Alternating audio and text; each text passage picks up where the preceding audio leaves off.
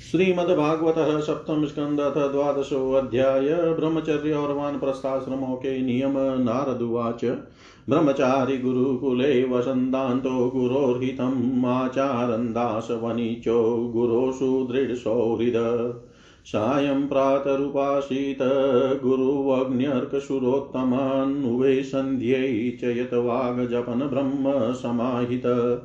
छन्दास्यधीत गुरो राहुतश्चेत सुयन्त्रित उपक्रमे अवसाने च चरणौ शिरसा नमेत् मेखलाजिन्नवांसांसि जटादण्डकमण्डलुन् बिभ्रय्यादुपवीतं च दर्भपाणिर्यथोदितम् सायं प्रातश्चरेदभिख्यं गुरुवेतनिवेदयेत भुञ्जित यद्यनुज्ञातो नो चेदुपवसेत् क्वचित्।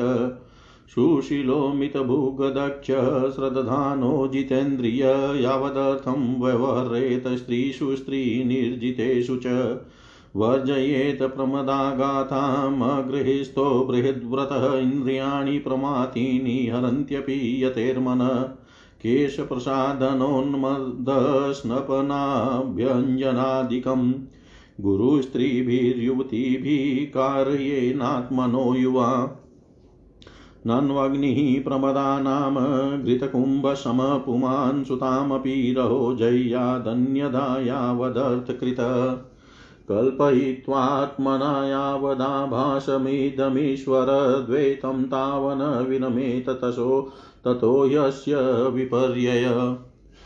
एततः सर्वं गृहस्थस्य समान्नातं यतेरपि गुरुवृत्तिर्विकल्पेन गृहस्थस्तर्युगामिन।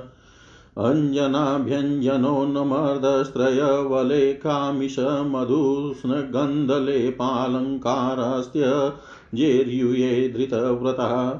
उषित्वेवं गुरुकुले द्विजोऽधीत्यावबुध्य च त्रयीं साङ्गोपनिषदम्।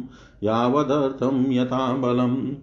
दत्त्वा वरमनुज्ञातो गुरो कामं यदीश्वर गृहं वनं वा प्रविशेत प्रव्रजेत तत्र वा अग्नौ गुरोवात्मनि च सर्वभूतेष्वधोक्षजं भूतैष्वधामभिपश्येद प्रविष्टं प्रविष्टवत्। एवं विधो ब्रह्मचारी वानप्रस्थो यतिर्ग्रही चरणविदिति विदितविज्ञान परं ब्रह्माधिगच्छति वानप्रस्थस्य वक्ष्यामि।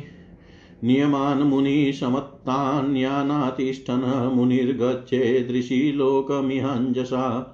न कृष्टपच्यमस्नीयादकृष्टं चाप्यकालत अग्निपक्वमथामं वार्कपक्वमुदाहरेत् वन्यैश्चरुपुरोडाशान् निर्वपेत्। कालचोदितान् लब्धे नवे नवे अन्नाद्यै पुराणं तु परित्यजेत्। अग्न्यर्थमेव शरणमुटजं वाद्रिकन्दरां त्रयेत हिं वायवग्निर्वर्षाकात् पशात् स्वयं केशरोमनखश्मश्रुमलानि जटिलो ददत् कमण्डल वजिने दण्डवल्कलाग्निपरिच्छदान् चरेदवने द्वादशाब्दा नष्टो वा चतुरो मुनि द्वावेकं वा यथा बुद्धिन विपद्येत कृच्छ्रत यदा कल्पस्वक्रियायां व्याधिभिजरयात्वान्वीक्षिक्यां वा विद्यायां कुर्यादनशनादिकम् आत्मन्यग्निनः समारोप्य सन्न्यस्याहम् आत्मतां कारणेषु न्यसेत सम्यक् सङ्घातं तु यथार्हत। खेखानि वायो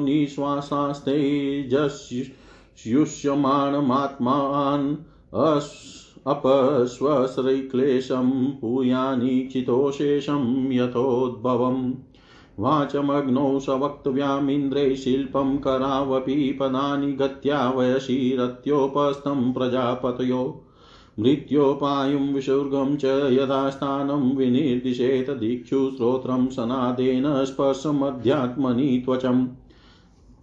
रूपाणि चक्षुषा राजन् ज्योतिष्यभिनिवेशयेतप्सु प्रचेतसा जीव्यां घ्रेयैर्घ्राणं खितो न्यसेत्। मनो मनोरथैश्चन्द्रै बुद्धिं बोध्यै कवौ परै कर्माण्यध्यात्मना रुद्रै यदहं ममता क्रिया। सत्त्वेन चित्तं क्षेत्रज्ञै गुणवैकारिकं परे। अप्सुखितिमपो ज्योतिष्यदो वायो नभस्यमुं कुटस्थे तच महति तदव्यक्ते अक्षरे च तत् इत्यक्षरतयात्मानं चिन्मात्रम् अवशेषितम् ज्ञात्वा द्वयोऽथ विरमेददग्धयोनिरिवानल ज्ञात्वा द्वयोऽथ विरमेददग्धयोनिरिवानल नारद जी कहते हैं, धर्मराज गुरुकुल में निवास करने वाला ब्रह्मचारी अपनी इंद्रियों को वश में रखकर दास के समान अपने को छोटा माने, गुरुदेव के चरणों में सुदृढ़ अनुराग रखे और उनके हित के कार्य करता रहे। सायं काल और प्रातः काल गुरु अग्नि, सूर्य और श्रेष्ठ देवताओं की उपासना करे और मौन होकर एकाग्रता से गायत्री का जप करता हुआ दोनों समय की संध्या करे। गुरु जी जब बुलावे तभी पूर्णतया अनुशासन में रहकर। गुरु जी जब बुलावे तभी पूर्णतया अनुशासन में रहकर उनसे वेदों का स्वाध्याय करे, पाठ के प्रारंभ और अंत में उनके चरणों में सिर टेक कर प्रणाम करे। शास्त्र की आज्ञा के अनुसार मेखला मृग चर्म वस्त्र जटा दंड कमंडलु यज्ञोपवित तथा हाथ में कुश धारण करे। सायं काल और प्रातः काल भिक्षा मांग कर लावे और उसे गुरु जी को समर्पित कर दे। वे आज्ञा दे, तब भोजन करे और यदि कभी आज्ञा न दे तो उपवास कर ले। अपने शील की रक्षा करे, थोड़ा खाए, अपने कामों को निपुणता के साथ करे श्रद्धा रखे और इंद्रियों को अपने वश में रखे। स्त्री और स्त्रियों के वश में रहने वालों के साथ जितनी आवश्यकता हो, उतना ही व्यवहार करे। जो गृहस्थ नहीं और ब्रह्मचर्य का व्रत लिए हुए हैं, उसे स्त्रियों की चर्चा से ही अलग रहना चाहिए। इंद्रियाँ बड़ी बलवान हैं, ये प्रयत्न पूर्वक साधन करने वालों के मन को भी क्षुब्ध करके खींच लेती है। युवक ब्रह्मचारी, युवती गुरु पत्नियों से बाल सुलझवाना शरीर मलवाना, स्नान करवाना, उपटन लगवाना इत्यादि कार्य न करावे। स्त्रियाँ आग के समान हैं और पुरुष घी के घड़े के समान। एकांत में तो अपनी कन्या के साथ भी न रहना चाहिए। जब वह एकांत में न हो, तब भी आवश्यकता के अनुसार ही उसके पास रहना चाहिए। जब तक यह जीव आत्म साक्षात्कार के द्वारा इन देह और इंद्रियों को प्रति मात्र निश्चय करके स्वतंत्र नहीं हो जाता, तब तक मैं पुरुष हूँ और यह स्त्री है, यह द्वेत नहीं मिटता, और तब तक यह भी निश्चित है कि ऐसे पुरुष यदि स्त्री के संसर्ग में रहेंगे तो उनकी उनमें भोग्य बुद्धि हो ही जाएगी। ये सब शील रक्षादि गुण गृहस्थ के लिए और सन्यासी के लिए भी विहित है।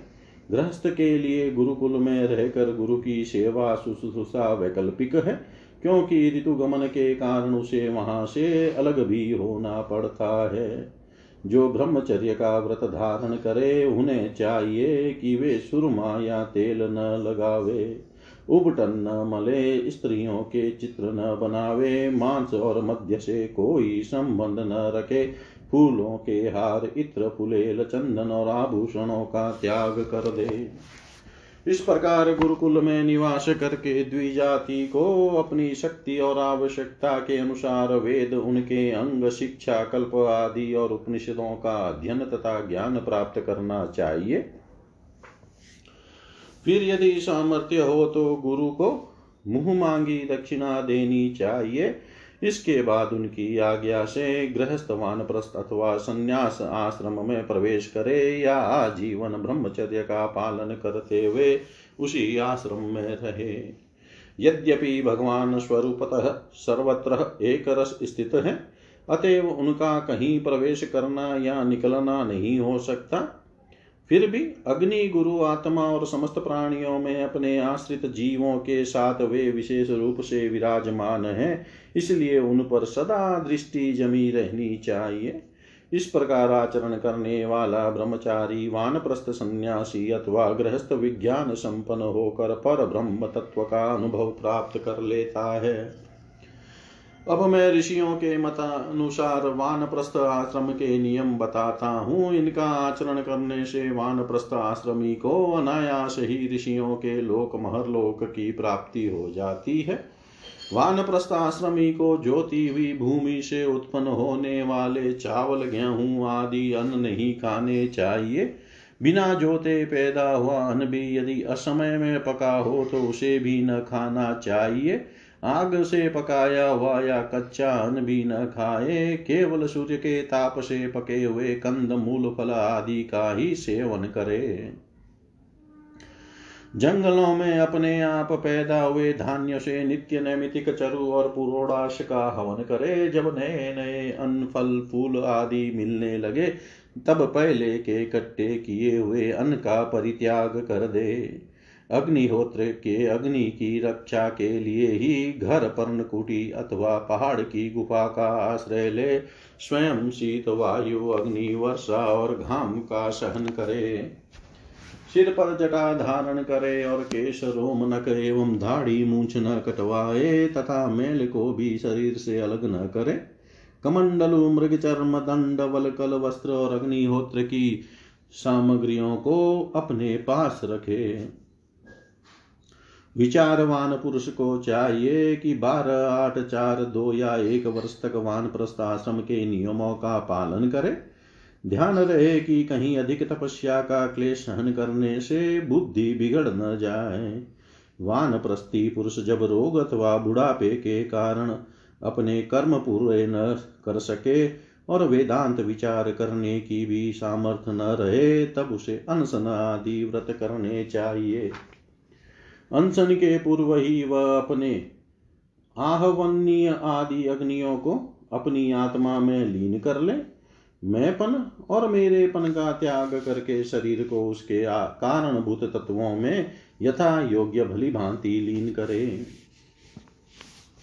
जितेंद्रिय पुरुष अपने शरीर के छिद्राकाशों को आकाश में, प्राणों को वायु में गर्मी को अग्नि में, रक्त कप पीप आदि जल्य तत्वों को जल में और हड्डी आदि ठोस वस्तुओं को पृथ्वी में लीन करे।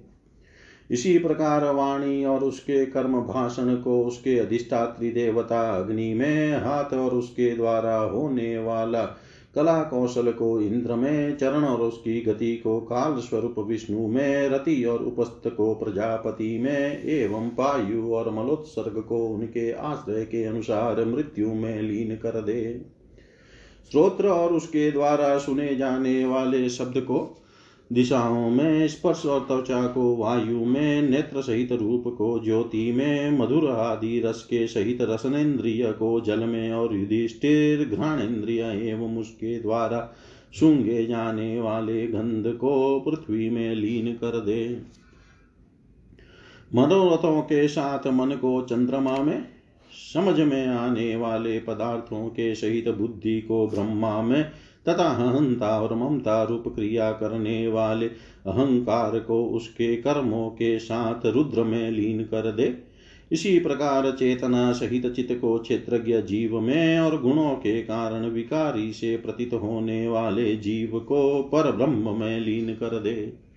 साथ ही पृथ्वी का जल में, जल का अग्नि में, अग्नि का वायु में, वायु का आकाश में, आकाश का अहंकार में अहंकार का महतत्व में, महतत्व का अव्यक्त में और अव्यक्त का अविनाशी परमात्मा में लय कर दे। इस प्रकार अविनाशी परमात्मा के रूप में अवशिष्ट जो चिद वस्तु है, वह आत्मा है, वह मैं हूँ। यह जानकर अद्वितीय भाव में स्थित हो जाए। जैसे अपने आश्रय काष्टादि के भस्म होने पर अग्नि शांत होकर अपने स्वरूप में स्थित हो जाता है वैसे भी, वैसे ही वह भी उपरत हो जाए। इति श्रीमद्भागवते महापुराणे पारमहंस्यां संहितायां सप्तम स्कन्धे युधिष्ठिरनारदसंवादे सदाचारनिर्णयो नाम द्वादशोऽध्याय सर्वं श्रीशां सदाशिवार्पणम् अस्तु। ॐ विष्णवे नमः, ॐ विष्णवे नमः, ॐ विष्णवे नमः। श्रीमद्भागवत सप्तम स्कंद अथ त्रयोदशो अध्याय यति धर्म का निरूपण और अवधूत प्रहलाद संवाद नारदुवाच कल्पस्त्वेवं परिव्रज्य देहमात्रावशेषितः ग्रामे करात्रविधिना निरपेक्षश्चरेन्महीं बिभ्र्याद यद्यशो वास कोऽपि नाच्छादनं परं त्यक्तं न दण्डलिङ्गादेरन्यतः किञ्चिदनापदि। एक एव चरेद भिक्षुरात्मा रामो अनपाश्रय सर्वभूतसु। रैच्छान्तो नारायणपरायण पश्येदात्मन्यदो विश्वं परे सदसतो व्यये आत्मानं च परं ब्रह्म सर्वत्र सदसन्मये। सुप्तप्रबोधयो सन्धावात्मनो गतिमात्मदृक् पश्यन् बन्धं च मोक्षं च मायामात्रं न वस्तुतः नाभिनन्देत ध्रुवं मृत्युं ध्रुवं वास्य जीवितं कालं परं प्रतीक्षेत भूतानां प्रभवाप्ययम् नाशशास्त्रेषु सजेत नोपजीवेत जीविकां वादमास्त्यजेत तर्कान् पक्षं कञ्चन संश्रयेत्। न शिष्याननुबध्नितः ग्रन्थानेवाभ्यसेत् बहून्न व्याख्यामुपयुञ्जितः नारम्भा नारभेत कचित् न यतेराश्रमः प्रायो धर्महेतुर्महात्मनः शान्तस्य समचितस्य बिभ्रयादुतवा त्यजेत् अव्यक्तलिङ्गो व्यक्तार्थो मनीष्यु मतबालवत् कविर्मुखवदात्मानं सदृष्टया दर्शयेन्द्रिणाम्।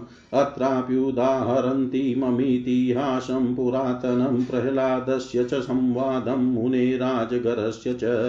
तं शयानं धरोपस्थे कावेर्याशय्यशानुनि रजस्वलेस्तनुर्देशे निगूढा मलतेजसम् दधसः लोकान् विचरन् लोका तत्त्वविवित्सया वृतोत्मात्तीये कतिपयै प्रह्लादो भगवत्प्रियः।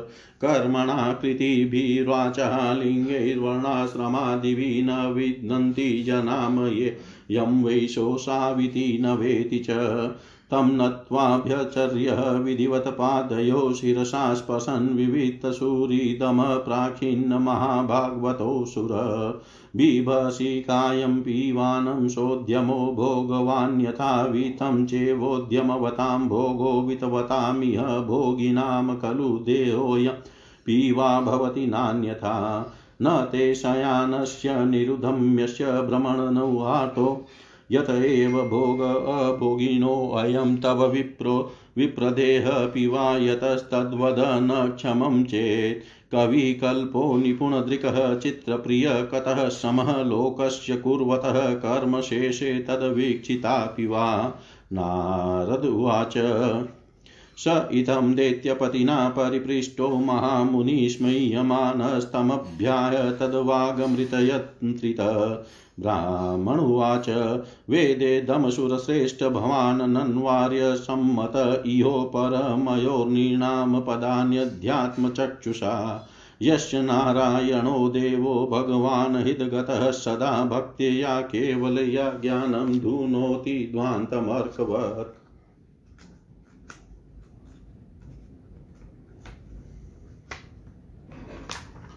अथापि ब्रूमहे प्रसन्नास्तव राजन्यथा श्रुतं सम्भावनीयो हि भवानात्मनः श्रुतिमिच्छताम् तृष्णया भववाहिन्या योग्यै कामेरपूर्या कर्माणि कार्यमाणोऽहं नानायोनिषु योजित।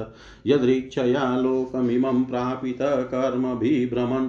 स्वर्गापवर्गयोद्वारं तिरश्चाम पुनरस्य च। अत्रापि दम्पतीनां च सुखाया सुखायान्यापनुत्तये कर्माणि कुर्वतां दृष्ट्वा निवृतोऽस्मि विपर्ययम्।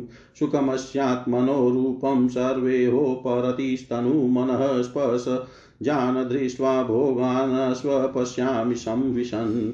इत्येततात्मनः स्वार्थं सन्तं विस्मृत्य वै पुमान् विचित्रां सती द्वैते घोरामापनोति संस्कृतिम्। जलं तदुद्धभवेच्छन्नं हित्वाज्ञो जलकाम्यया मृगतृष्णामुपाधावेद यथा न यत्रार्थदृक्स्वतः देहादिभिदेव तन्त्रैरात्मनः सुखमीहत दुःखात्ययं क्रिया क्रियामोधा मोघा कृता कृता आध्यात्मिकादिभिर्दुःखैर्विमुक्तस्य कैर्चितः मतरस्य कृच्छ्रोपन तेरर्थे कामे क्रियेत किम् पश्यामि धनिनां क्लेशं लुब्धानां जितात्मनां भयादलब्धनिद्राणां सर्वतोऽभिविशङ्किनां राजतश्चारेत शत्रो स्वजनात् पशुपक्षितः किभ्यकालतः स्वस्वामी नित्यं प्राणार्थवद्भयम् शोकभो शोकमोहभयक्रोधरागक्लेभ्यश्रमादय यन्मूलाः नृणां जय्यातः स्पृहां प्राणार्थयोर्बुधः। मधुकारमहासर्पो लोकेऽस्मिनो गुरुतमो वैराग्यं परितोषं च प्राप्ता यचिक्षया वयम्।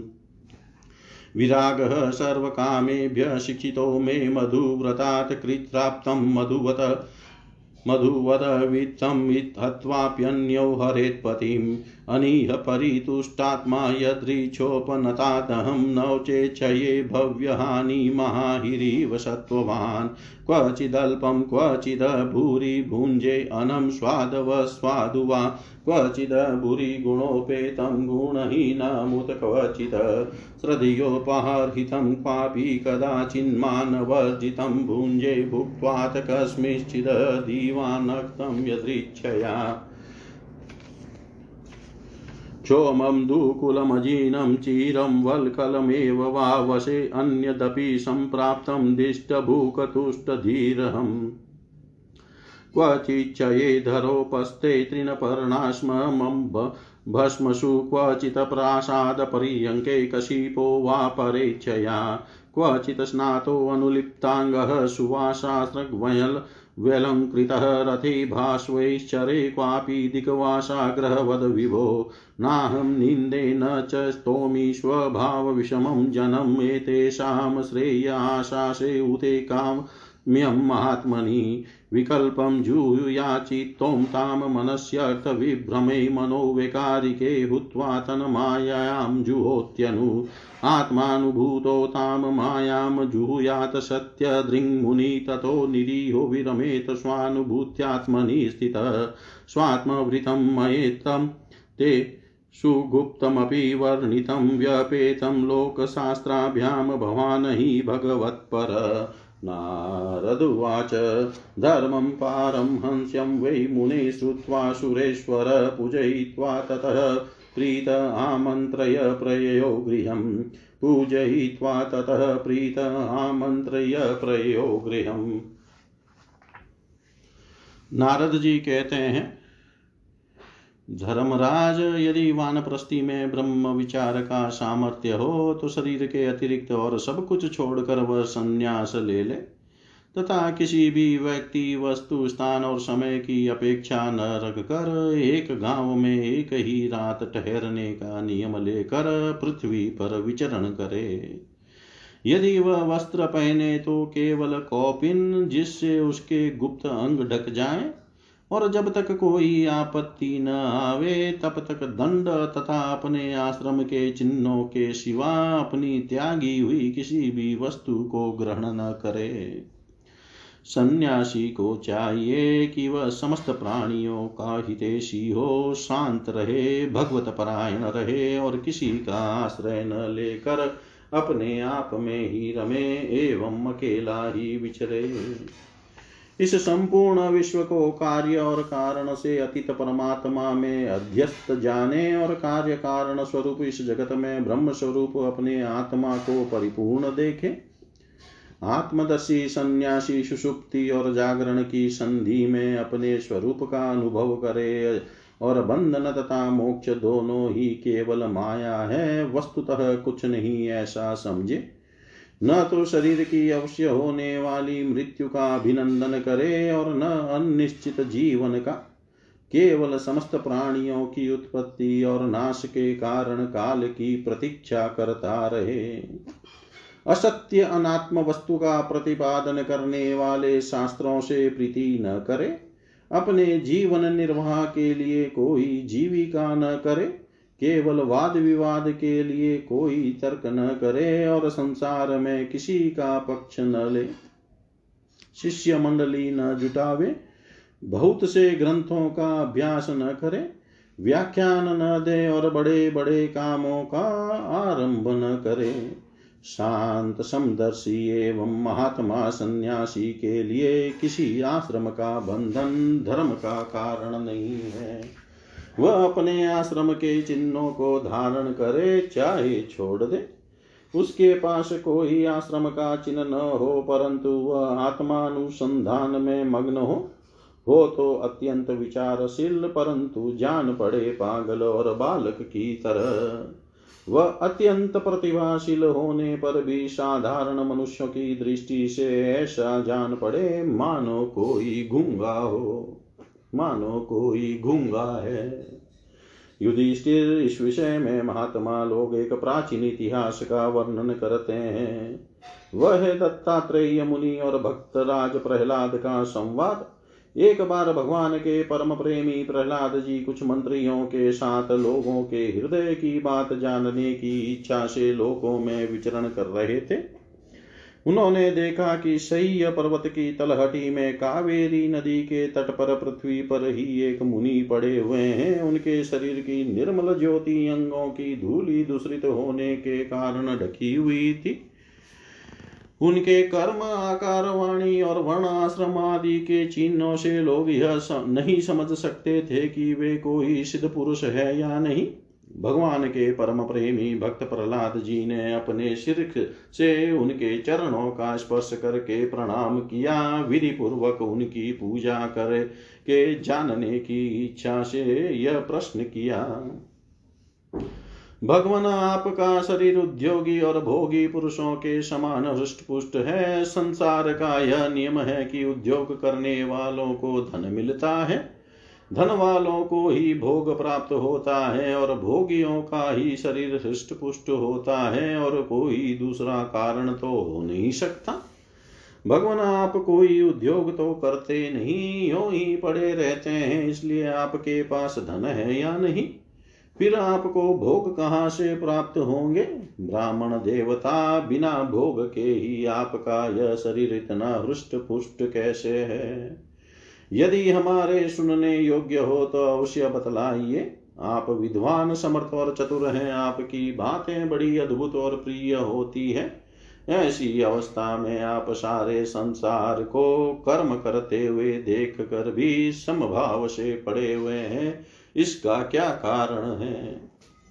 नारद जी कहते हैं, धर्मराज, जब प्रहलाद जी ने महामुनि दत्तात्रेय जी से इस प्रकार प्रश्न किया तब वे उनकी अमृतमयी वाणी के वशीभूत हो मुस्कुराते हुए बोले, दत्तात्रेय जी ने कहा, दैत्यराज, सभी श्रेष्ठ पुरुष तुम्हारा सम्मान करते हैं। मनुष्य को कर्मों की प्रवृत्ति और उनकी निवृत्ति का क्या फल मिलता है, यह बात तुम अपनी ज्ञान दृष्टि से जानते ही हो। तुम्हारी अनन्य भक्ति के कारण देवादि देव भगवान नारायण सदा नारायण सदा तुम्हारे हृदय में विराजमान रहते हैं और जैसे सूर्य अंधकार को नष्ट कर देते हैं, वैसे ही वे तुम्हारे अज्ञान को नष्ट करते रहते हैं। तो भी प्रहलाद, मैंने जैसा कुछ जाना है उसके अनुसार मैं तुम्हारे प्रश्नों का उत्तर देता हूँ। क्योंकि आत्मशुद्धि के अभिलाषियों को तुम्हारा सम्मान अवश्य करना चाहिए। प्रहलाद जी, तृष्णा एक ऐसी वस्तु है जो इच्छा अनुसार भोगों के प्राप्त होने पर भी पूरी नहीं होती। उसी के कारण जन्म मृत्यु के चक्कर में भटकना पड़ता है। तृष्णा ने मुझसे न जाने कितने कर्म करवाए और उनके कारण न जाने कितनी योनियों में मुझे डाला। कर्मों के कारण अनेकों योनियों में भटकते भटकते देव बस मुझे यह मनुष्य योनि मिली है, जो स्वर्ग, मोक्ष तिरक योनि तथा इन इस मानव देव की भी प्राप्ति का द्वार है। इसमें पुण्य करे तो स्वर्ग, पाप करे तो पशु, पक्षी आदि की योनि निवृत्त हो जाए तो मोक्ष और दोनों प्रकार के कर्म किए जाए तो फिर मनुष्य योनि की ही प्राप्ति हो सकती है। परंतु मैं देखता हूँ कि संसार के स्त्री पुरुष कर्म तो करते हैं सुख की प्राप्ति और दुख की निवृत्ति के लिए, किंतु उसका फल उल्टा ही होता ही है। वे और भी दुख में पड़ जाते हैं, इसीलिए मैं कर्मों से उपरत हो गया हूँ। सुख ही आत्मा का स्वरूप है, समस्त चेष्टाओं की निवृत्ति ही उसका शरीर उसके प्रकाशित होने का स्थान है, इसलिए समस्त भोगों को मनोराज्य मात्र समझकर मैं अपने प्रारब्ध को भोगता हुआ पड़ा रहता हूँ। मनुष्य अपने सच्चे स्वार्थ अर्थात वास्तविक सुख को, जो अपना स्वरूप ही है भूल कर इस मिथ्या द्वेत को सत्य मानता हुआ अत्यंत भयंकर और विचित्र जन्मों और मृत्यु मृत्युओं में भटकता रहता है। जैसे अज्ञानी मनुष्य जल में उत्पन्न तिनके और सेवार से ढके हुए जल को जल न समझकर जल के लिए मृग तृष्णा की ओर दौड़ता है, वैसे ही अपने आत्मा से भिन्न वस्तु में सुख समझने वाला पुरुष आत्मा को छोड़कर विषयों की ओर दौड़ता है। प्रहलाद जी शरीर आदि तो प्रारब्ध के अधीन है। उनके द्वारा जो अपने लिए सुख पाना और दुख मिटाना चाहता है, वह कभी अपने कार्य में सफल नहीं हो सकता। उसके बार बार किए हुए सारे कर्म व्यर्थ हो जाते हैं। मनुष्य सर्वदा शारीरिक, मानसिक आदि दुखों से आक्रांत ही रहता है। मरणशील तो है ही। यदि उसने बड़े श्रम और कष्ट से कुछ धन और भोग प्राप्त कर भी लिया तो क्या लाभ है? लोभी और इंद्रियों के वश में रहने वाले धनियों का दुख तो मैं देखता ही रहता हूँ। भय के मारे उन्हें नींद नहीं आती, सब पर उनका संदेह बना रहता है। जो जीवन और धन के लोभी हैं, वे राजा, चोर, शत्रु, स्वजन, पशु, पक्षी, याचक और काल से यहाँ तक कि कहीं मैं भूल न कर बैठूं, अधिक न खर्च कर दूँ, इस आशंका से अपने आप भी सदा डरते रहते हैं। इसलिए बुद्धिमान पुरुष को चाहिए कि जिसके कारण शोक, मोह, क्रोध, राग, कायरता और श्रम आदि का शिकार होना पड़ता है, उस धन और जीवन की स्प्रहा का त्याग कर दे। इस लोक में मेरे सबसे बड़े बड़े गुरु हैं अजगर और मधुमक्खी। उनकी शिक्षा से हमें वैराग्य और संतोष की प्राप्ति हुई है। मधुमक्खी जैसे मधु इकट्ठा करती है, वैसे ही लोग बड़े कष्ट से धन संचय करते हैं, परंतु दूसरा ही कोई उस धन राशि के स्वामी को मार कर उससे उससे छीन लेता है। इससे मैंने यह शिक्षा ग्रहण की कि विषय भोगों से विरक्त ही रहना चाहिए। मैं अजगर के समान निश्चेष्ट पड़ा रहता हूँ और देववश जो कुछ मिल जाता है उसी में संतुष्ट रहता हूँ। और यदि कुछ नहीं मिलता तो बहुत दिनों तक धैर्य धारण कर यो ही पड़ा रहता हूँ। कभी थोड़ा अन्न खा लेता हूँ तो कभी बहुत, कभी स्वादिष्ट तो कभी निरस बेस्वाद, और कभी अनेकों गुणों से युक्त तो कभी सर्वथा गुणहीन। कभी बड़ी श्रद्धा से प्राप्त हुआ अन्न खाता हूँ तो कभी अपमान के साथ और किसी किसी समय अपने आप ही मिल जाने पर, कभी दिन में, कभी रात में और कभी एक बार भोजन करके भी दोबारा कर लेता हूँ। मैं अपने प्रारब्ध के भोग में ही संतुष्ट रहता हूँ, इसलिए मुझे रेशमी या श्रुति मृग चरम या चीर, वलकल या और कुछ जैसा भी वस्त्र मिल जाता है, वैसा ही पहन लेता हूँ। कभी मैं पृथ्वी, घास, पत्ते, पत्थर और राख के ढेर पर ही पड़ा रहता हूँ। तो कभी दूसरों की इच्छा से महलों में पलंगों और गद्दों पर सो लेता हूँ। दैत्यराज कभी नहा धोकर शरीर में चंदन लगाकर सुंदर वस्त्र फूलों के हार और गहने पहन रथ हाथी और घोड़े पर चढ़कर चलता हूँ। तो कभी पिशाच के समान बिल्कुल नंग धड़ंग विचरता हूँ। मनुष्यों के स्वभाव भिन्न भिन्न होते ही हैं। अतः न तो मैं किसी की निंदा करता हूँ और न स्तुति ही। मैं केवल इनका परम कल्याण और परमात्मा से एकता चाहता हूँ। सत्य का अनुसंधान करने वाले मनुष्य को चाहिए कि जो नाना प्रकार के पदार्थ और उनके भेद विभेद मालूम पड़ रहे हैं, उनको चितवृत्ति में हवन कर दे। चितवृत्ति को इन पदार्थों के संबंध में विविध भ्रम उत्पन्न करने वाले मन में, मन को सात्विक अहंकार में और सात्विक अहंकार को महतत्व के द्वारा माया में हवन कर दे। इस प्रकार ये सब भेद विभेद और उनकी, उनका कारण माया ही है। ऐसा निश्चय करके फिर उस माया को आत्मानुभूति में स्वाहा कर दे। इस प्रकार आत्म साक्षात्कार के द्वारा आत्मस्वरूप में स्थित होकर निष्क्रिय एवं उपरत हो जाए।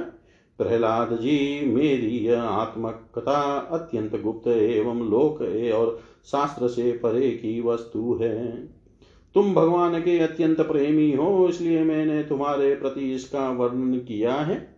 नारद जी कहते हैं, महाराज, प्रहलाद जी ने दत्तात्रेय मुनि से परमहंसों के इस धर्म का श्रवण करके उनकी पूजा की और फिर उनसे विदा लेकर बड़ी प्रसन्नता से अपनी राजधानी के लिए प्रस्थान किया। इति श्रीमद्भागवते महापुराणे पारमहंस्यां संहितायां सप्तमस्कन्धे युधिष्ठिर्नारदसंवादे यदि धर्मे त्रयोदशोऽध्याय सर्वं श्रीशां सदाशिवार्पणम् अस्तु। ॐ विष्णवे नमः। ॐ विष्णवे नमः। ॐ विष्णवे नमः। श्रीमद्भागवतः चतुर्दशो अध्याय। ग्रस्त संबंधी सदाचार युधिष्ठिर्वाच ग्रस्त एतां पदवीं विधिना येन चाञ्जसा याति देवर्षे ब्रूहि मादृशो गृहमूढधि। नारदुवाच गृहे गृहेष्वस्थितो राजन् क्रिया कुर्वन् गृहोचिता वासुदेवार्पणं साक्षादुपासितमामुनीन् शृण्वन्न भगवतोऽभीक्ष्णमवतारकथामृतं श्रद्धानो यथा काल मुपशान्तजनावृत सत्सङ्गाञ्छनकैः सङ्गमात्मजायात्मजादिषु विमुच्येन मुच्यमानेषु स्वयं स्वप्नवदुतेत् यावदर्थमुपासीनो देहे च पण्डितविरक्तोरक्तवत्तः तत्र नीलोके नरतां न्यसेत् ज्ञातय पितरो पुत्रा भ्रातर सुहृदो परे यद वदन्ति यद्दिच्छन्ति चानुमोदेत निर्मम। दिव्यं भौमं चान्तरिक्षं वितमच्युत निर्मितम्। ततः सर्वमुपभुञ्जान एतत् कुर्यात् स्वतो बुध। यावद्भ्रियेत जठरं तावत् स्व। त्वं हि देहिनामधिकं योऽभिमन्येत सस्तेनो दण्डमहरति। मृगोष्ठ खर आत्मनः पुत्रवतः पश्येते रेशेमान्तरं कियत् त्रिवर्गं नातिकृत्रेण भजेत गृहमेद्यपि यथा देशं यथा कालं यावद्देवोपपादितम्। आश्वाघान्ते अवसायिभ्य कामान् संविभजेद् यथा अप्यकामात्मनोदारामनिर्णाम स्वत्वः ग्रहो यत। जय्याद यदर्थेष्वप्राणान् हन्याद वा पितरं गुरुं तस्यां स्वत्वं स्त्रियाँ जय्याद यस्तेन यज्जितो जित। कृमिवीडमस्मिन्निष्टान्तं क्वेदं तुच्छं कलेवरं क्व तदि यरतिर्भार्यां क्वायमात्मा नभच्छति सिद्धिर्यज्ञा विशिष्टार्थे सिद्धेर्यज्ञावशिष्टार्थे कल्पयेद वृत्तिमात्मनः शेषेष्वत्वं त्यजन् प्राज्ञ पदवीं महतामियात् देवान् ऋषीन्नन् नृभूतानि पितॄनात्मानमन्वहं स्ववृत्त्यागतः वीतेन यजेत पुरुषं पृथ यह्यात्मनोऽधिकाराद्या सर्वास्यु यशम्पद वे वेतानिकेन विधिना अग्निहोत्रादिना यजेत्। न यग्निमुखतोऽयं वै भगवान् सर्वयज्ञभुक् युज्येत हविषा राजन्यथा विप्रमुखे हुते।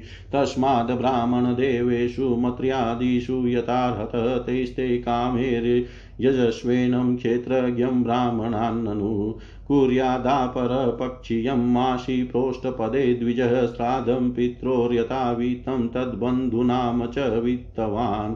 अयने विशुरै कुर्याद्व्यतिपाते दिनक्षये चन्द्रादित्योपरागे च द्वादशी श्रवणेषु च तृतीयायां शुक्लपक्षे नवम्यामतः कार्तिके चतः वप्यष्टकासु हेमन्ते शिशिरे तथा माघे च सिप्त शितसप्तम्यामघारा काम काशमागमै राकया चानुमत्यावमासक्षानि युतान्यपि द्वादश्यामनुराधाश्वात्रवणस्त्रिस्तुत्तरातिस्र स्वेकादशी वासु जन्म क्षर श्रोणयोग्युक सत्त एते श्रेयसकालनृणां श्रेयो विवर्धना कुर्यात् सर्वात्मने तेषु श्रेयोऽमोघं तदायुष। येषु स्नानं जपो होमो व्रतं दे, देवद्विजार्चनं पितृदेवन्निभूतेभ्यो यददत्तं तद। यनश्वरं संस्कारकालो जायाया अपतस्य मनस्तथा प्रेतसंस्थामृताश्च कर्मण्यभ्युदये नृप। अथ देशान् प्रवक्ष्यामि धर्माधिश्रेय आवहान् स वै पुण्यतमो देश शतपात्रं यत्र लभ्यते। बिम्बं भगवतो यत्र सर्वमेतच्चराचरं यत्र स तपो विद्यादयान्वितं, यत्र यत्र हरे हरेरर्चा स देशश्रेषां पदं, यत्र गङ्गादयो नद्यपुराणेषु च विश्रुता सरांसि पुष्करादीनि क्षेत्राण्यहा श्रितान्युतः कुरुक्षेत्रं गयशिरप्रयागपुलहाश्रम नैमिषं फाल्गुनं सेतु प्रवासोऽथ कुशस्थली वाराणसी, मधुपुरी, पम्पा बिन्दुसरस्तथा नारायणाश्रमो, नन्दा सीतारामाश्रमादय सर्वे कुलाचला राजन्महेन्द्रमलयादय एते पुण्यतमा देशा हरेरर्चाश्रिताश्च ये देशान् निषेवेत, श्रेयस्कामो ह्यभीक्षणस्। धर्मो ह्यात्रेहितः पुंसां सहस्राधिफलोदय। पात्रं त्वत्र निरुक्तं वै कविभिः पात्रवित्तमे हरि। रेवेक उर्विशः यन्मयं वै चराचरं। देवश्रयहत्सु वै सत्सु तत्र ब्रह्मात्मजादिषु राजन्यदग्रह पूजायां मतः पात्रतयाच्युत जीवराशिभिराकीर्ण आण्डकोशाङ्घ्रि को महान् तन्मूलत्वादच्युतेज्यः सर्वजीवात्मतर्पणं पुराणयन् पुराण्यन्नेन सृष्टानि नृतिर्यग ऋषिदेवता शेते जीवेन रूपेण पुरेषु पुरुषो ह्यशो। तेष्वेषु भगवान् राजस्तारतम्येन वर्तते, तस्मात् पात्रं हि पुरुषो यावानात्मा यते। दृष्ट्वा तेषाममितो नृणामवज्ञानात्मतां नृपः त्रेतादिषु हरेरर्च क्रिया कविभिः कृता ततो आचार्या ततो अर्चायां हरिं केचित् संश्रद्धा यशपर्यया उपासत उपास्तापि नाथदा पुरुष पुरुष पुरुषद्विषां पुरुषे पुरुषेष्वपि राजेन्द्र सुपात्रं ब्राह्मणं विदु तपसा विद्यया तुष्टया दत्ते वेदं हरेस्तनुं। नन्वस्य ब्राह्मणा राजनकृष्णस्य जगदात्मनः पुनन्तपादरजसा त्रिलोकीं देवतं महत्। पुनन्तपादरजसा त्रिलोकीं देवतं महत्। नारद जी कहते हैं, धर्मराज, यदि वान वानप्रस्थि में ब्रह्म विचार का सामर्थ्य हो तो शरीर के अतिरिक्त और सब कुछ छोड़कर वह संन्यास ले ले, तथा किसी भी व्यक्ति वस्तु राजा युधिष्ठिर ने पूछा, देवर्षि नारद जी, मेरे जैसा ग्रहासक्त गृहस्थ बिना विशेष परिश्रम के इस पद को किस साधन से प्राप्त कर सकता है? आप कृपा करके मुझे बतलाइए। नारद जी ने कहा, युधिष्ठिर मनुष्य ग्रस्त आश्रम में रहे और ग्रस्त धर्म के अनुसार सब काम करे, परंतु उन्हें भगवान के प्रति समर्पित कर दे और बड़े बड़े संत महात्माओं की सेवा भी करे, अवकाश के अनुसार विरक्त पुरुषों में निवास करे और बार बार श्रद्धा पूर्वक भगवान के अवतारों की लीला सुधा का पान करता रहे। जैसे स्वप्न टूट जाने पर मनुष्य स्वप्न के संबंधियों से आशक्त नहीं रहता। वैसे ही ज्यो त्यों सत्संग के द्वारा बुद्धि शुद्धि हो, त्यों ही त्यों शरीर, स्त्री, पुत्र, धन आदि की आशक्ति स्वयं छोड़ता चले, क्योंकि एक न दे एक दिन ये छूटने वाला ही है। बुद्धिमान पुरुष को आवश्यकता के अनुसार ही घर और शरीर की सेवा करनी चाहिए। अधिक नहीं, भीतर से विरक्त रहे और बाहर से रागी के समान लोगों में साधारण मनुष्यों जैसा ही व्यवहार करे। माता, पिता, भाई, बंधु, पुत्र, मित्र, जाति वाले और दूसरे जो कुछ कहे अथवा जो कुछ चाहे, भीतर से ममता न रखकर उनका अनुमोदन कर दे। बुद्धिमान पुरुष वर्षा आदि के द्वारा होने वाले अनादि पृथ्वी से उत्पन्न होने वाले सुण आदि, अकस्मात प्राप्त होने वाले द्रव्य आदि तथा और सब प्रकार के धन भगवान के ही दिए हुए हैं।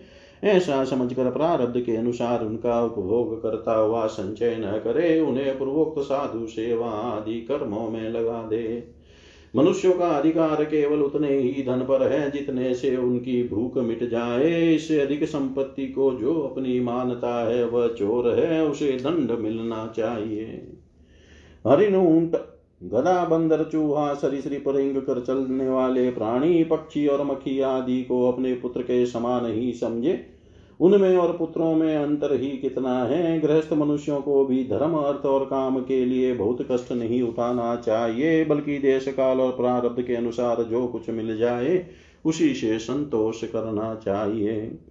अपनी समस्त भोग सामग्रियों को, कुत्ते, पतित और चांडाल पर्यंत सब प्राणियों को यथा योग्य बांट कर ही अपने काम में लाना चाहिए। और तो क्या अपनी स्त्री को भी जिसे मनुष्य समझता है कि यह मेरी है अतिथि आदि की निर्दोष सेवा में नियुक्त रखे। लोग स्त्री के लिए अपने प्राण तक दे डालते हैं। यहाँ तक कि अपने माँ बाप और गुरु को भी मार डालते हैं। उस स्त्री पर से जिसने अपनी ममता हटा ली, उसने स्वयं नित्य विजयी भगवान पर भी विजय प्राप्त कर ली। यह शरीर अंत में कीड़े विष्टया या राख की ढेरी होकर रहेगा, कहाँ तो यह तुच्छ शरीर और इसके लिए जिसमें आसक्ति होती है, वह स्त्री और कहाँ अपनी महिमा से आकाश को भी ढककर रखने वाला अनंत आत्मा।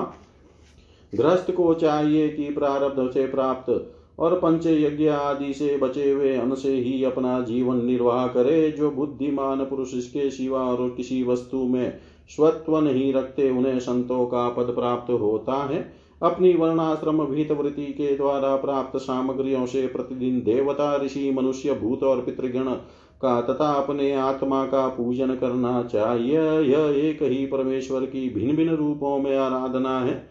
यदि अपने को अधिकार आदि यज्ञ के लिए आवश्यक सब वस्तुएँ प्राप्त हो तो बड़े बड़े यज्ञ या अग्निहोत्र आदि के द्वारा भगवान की आराधना करनी चाहिए। युधिष्ठिर, वैसे तो समस्त यज्ञों के भोक्ता भगवान ही है, परंतु ब्राह्मण के मुख में अर्पित किए हुए हविष्यान से उनकी जैसी तृप्ति होती है, वैसी अग्नि के मुख में हवन करने से नहीं।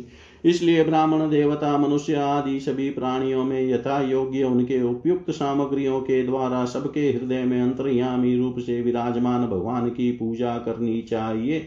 इनमें प्रधानता ब्राह्मणों की ही है। धनी द्विज को अपने धन के अनुसार आश्विन मास के कृष्ण पक्ष में अपने माता पिता तथा उनके बंधुओं, पितामह, मातामह आदि का भी महालय श्राद्ध करना चाहिए। इसके सिवा अयन, कर्क एवं मकर की संक्रांति विषुव तुला और मेष की संक्रांति, व्यतिपात दिन क्षय चंद्र ग्रहण या सूर्य ग्रहण के समय, द्वादशी के दिन श्रवण धनिष्ठा और अनुराधा नक्षत्रों में वैशाख शुक्ला तृतीया, अक्षय तृतीया, कार्तिक शुक्ला नवमी, अक्षय नवमी अगहन पौष, माघ और फागुन, इन चार महीनों की कृष्णाष्टमी, माघ शुक्ला सप्तमी, माघ की मघा नक्षत्र से युक्त पूर्णिमा और प्रत्येक महीने की वह पूर्णिमा, जो अपने मास नक्षत्र, चित्रा, विशाखा, ज्येष्ठा आदि से युक्त हो, चाहे चंद्रमा पूर्ण हो या पूर्ण द्वादशी तिथि का अनुराधा, श्रवण, उत्तर, फागुनी, उत्तराषाढ़ा और उत्तर भाद्रपदा के साथ योग एकादशी तिथि का। तीनों उत्तरा नक्षत्रों से योग अथवा जन्म नक्षत्र या श्रवण नक्षत्र से योग ये सारे समय पितृगणों का श्राद्ध करने योग्य एवं श्रेष्ठ है।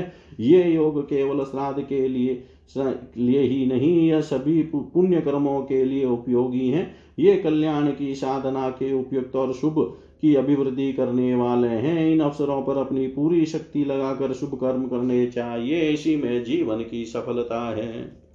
इन शुभ संयोगों में जो स्नान जप होम व्रत तथा देवता और ब्राह्मणों की पूजा की जाती है अथवा जो कुछ देवता पीतर मनुष्य एवं प्राणियों को समर्पित किया जाता है, उसका फल अक्षय होता है।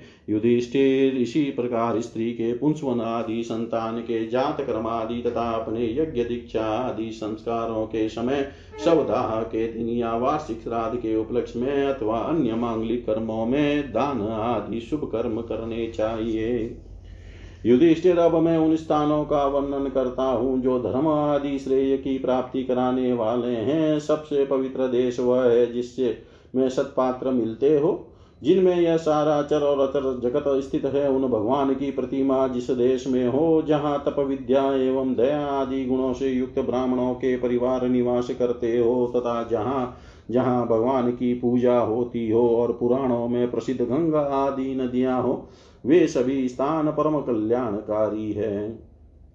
पुष्कर आदि सरोवर सिद्ध पुरुषों के द्वारा सेवित क्षेत्र, कुरुक्षेत्र, गया, प्रयाग, पुलहाश्रम साल ग्राम क्षेत्र नेमिषारण्य फाल्गुन क्षेत्र, सेतु बंद, प्रभास, द्वारका, काशी, मथुरा, पंपा, सर, बिंदु सरोवर, बद्रिकाश्रम, अलकनंदा, भगवान सीताराम जी के आश्रम, अयोध्या चित्रकूट आदि, महेंद्र और मलय आदि, समस्त कुल पर्वत और जहाँ जहाँ भगवान के अर्चावतार हैं, वे सब के सब देश अत्यंत पवित्र है। कल्याणकामी पुरुष को बार बार इन देशों का सेवन करना चाहिए। इन स्थानों पर जो पुण्य कर्म किए जाते हैं, मनुष्यों को उनका हज़ार गुना फल मिलता है। युधिष्ठिर, पात्र निर्णय के प्रसंग में पात्र के गुणों को जानने वाले विवेक की विवेकी पुरुषों ने एकमात्र भगवान को ही सत्पात्र बतलाया है। यह चराचर जगत उन्हीं का स्वरूप है।